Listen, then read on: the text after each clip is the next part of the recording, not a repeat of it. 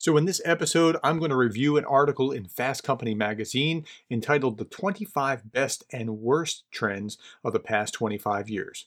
Stay tuned. In a world of incompetent bosses, micromanagers, and petty tyrants, one management professor claims that he can help you become the kind of leader that you would want to follow. You are listening to The Leadersmith. Now, here is your host, Darin Gerdes. Okay, so this article from Fast Company magazine talks about the 25 best and worst trends of the last 25 years. And so Fast Company's been around for about 25 years. They're doing 25, I guess, just to, you know, 25 and 25. Now, I'm not going to go through all of them because some of them are very useful to understand how organizations work, how your workplace works, and some of them are politically oriented. And I don't know that we need any more political dissension right now. Uh, we need that like we need a hold in the head. So I'm going to skip some of them. So I'm not doing all 25. So I'm going to cover all the best and worst organizational workplace trends. So the first is the lack of diversity. Now we are well aware of diversity. So from 95 until now, there has been a, a pretty significant move uh, in understanding and being aware of diversity and dealing with diversity issues. Uh, by 2005, they say companies slowly started to add chief diversity officers to the C-suite, um, but nonetheless, there is a still a very low percentage of diversity in the higher echelons within organizations, and they lament that and go on about that. But we are moving the right direction. Employees, number two, employees demand flexible schedules. Now, this is a positive trend. Uh, the idea of flexibility uh, isn't new, and flexibility is what caused some some of the mommy gap uh, in in pay because you know generally if there is a need for flexibility, it's mom rather than dad who needs that. So uh, making that flexible schedule more uh, normalized or more part of the job is going to alleviate some of that.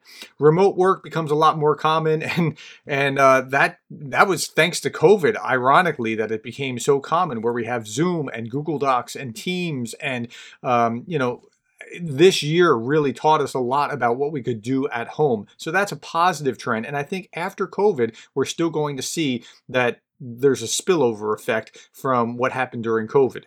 Uh, workwear gets more casual. And I don't just mean at home, but in the office. You had casual Fridays, and there was like a, a big shakeup when it first started. But um, now, I mean, we're just used to that casualness. And even at home, when we're on Zoom, we, we can, you know, tone it down a little bit. We're we're okay if it doesn't go perfectly. Everybody understands that we're not actually in the office, and a kid could invade at any time or something along those lines. Um, the gender pay gap gets attention, and uh, we're talking about the mommy tax and and that kind of thing. So I'm not going to belabor that one. Um, networking moves online. Look, networking meetings like the one that I attend here or the one that I do the educational pieces for. Yeah, we're doing this online. We never would have thought about doing that before, but this has become the way during COVID. So we're branching out online in ways that we've never branched out before. And I think that that's a healthy trend where we're getting to experience more than we otherwise would have. The next one, Me Too, forces the world to pay attention. Okay, whatever was causing Me Too is awful and should not be. Sexual harassment has no place in the workplace or should have no place in the workplace. So it's positive that we're exposing it, casting light on it, and saying, no, don't do this.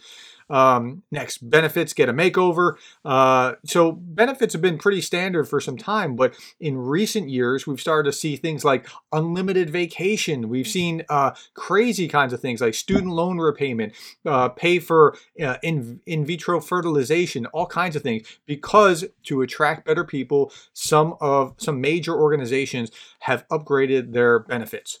Next, a new generation embraces the labor movement. They're applauding how the younger generation has, uh, workers ha, has surpassed all other demographics and rates of new union membership.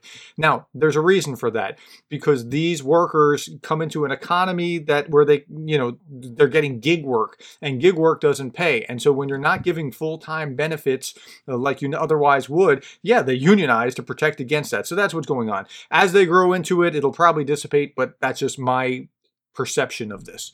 Okay, moving on along. Oh, and he even gave a little caveat in here. It's interesting. Fast uh, disclosure: Fast Company edit staff is represented by the Writers Guild East. So yeah, they are all right. They're unionized and they appreciate unions. Uh, next, the taboo around mental health starts to lift, and that, that this is a positive thing, right? Uh, dealing with people and helping people get the help that they need is always going to be positive. Communication got a lot easier. Roll back the clock to 1995, email was just starting to become a normal thing. It was only a few years before that when people started really using email. But now you got email, Trello, Basecamp, Google Docs, Slack, all kinds of things.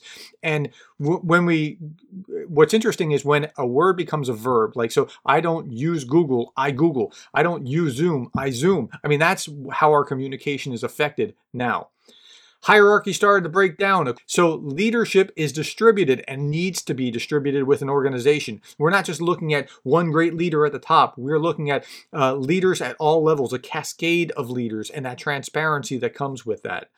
Next, companies started to rethink the annual review. We stopped doing this one one year annual review in many companies at least. We stopped just doing it one time a year and doing it at least quarterly and preferably even more than that so that you're keeping up with what your people are doing. If you're doing that, you're staying on top of what's going on. Okay, so that's the best. Here's the worst work life got out of balance. So we went from, uh, you know, thinking that we're going to have work life balance, work here and uh, home there, and we're going to finally get balance to integration where now we're on call all the time. We're on our, on our phones all the time and, and we can't seem to ever achieve work life balance. So that becomes a problem interview questions got quirky, like how many you know scoops or how many dump trucks would it take to to uh, move the moon or you know that kind of thing.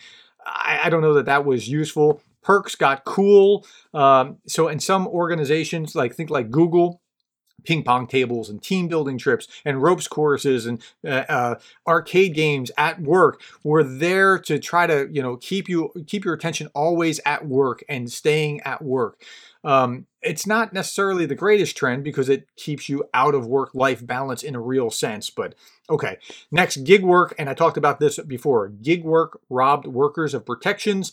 That is new college graduates rolled out into the economy and all they could really find was gig work freelance kind of work. And so you'd have things like new york which they're praising new york for passing the freelance isn't free act and california passed ab 5 which forces uh, the employer to reclassify freelancers who become uh, who work 40 hours. But what that's going to do is cause them to give them only 39 hours, so they're worse off than they otherwise would have been if you let them work longer. At any rate, I'm going to leave that alone. Everyone becomes a brand. This is a organizational issue that we all need to focus on. Tom Peters created a essay uh, in 1997, The Brand Called You. And with social media, we've all had to kind of almost become our own brands in order to function and it's it's draining it's a lot of work and it it causes us to have to operate in very different ways. Next, Silicon Valley tries to hack everything, and they give a number of examples: the Pomodoro method, batching techniques, mind clearing vacations, intermittent fastings. Um, have you tried the dopamine fast? And so all these hacks. yeah, this great line in here. They all share one thing: making you totally insufferable at parties. Finally, uh, there's two more. I think the rise of bro. No, three more. The rise of bro culture. The old boys club has become become this kind of hoodie, techie, bro, what's up, bro kind of culture, brogrammer culture. I don't know that that's very helpful either.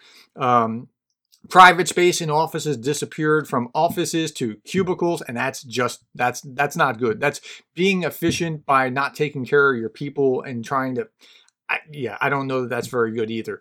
Um, and then finally, companies started spying on their employees, and they have the technical resources to be able to actually spy on employees. So never think that you have any privacy. If it's from your organization, they have every right to look at it, and they have to do that in order to make sure that you're not doing things that you shouldn't be doing. Now, they shouldn't be inspecting all the time, but if they they have the ability to inspect at any time, so just be aware of that. Okay, so those are the best and the worst trends of the last 25 years.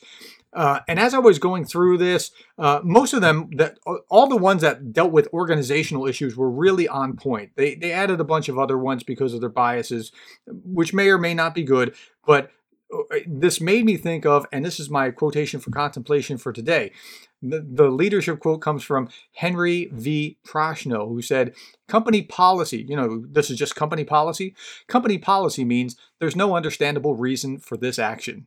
and I thought there's a lot of companies that have those kind of company policies. Okay, that's all that I have for today. Thanks for listening to this episode, and I'll talk to you next time.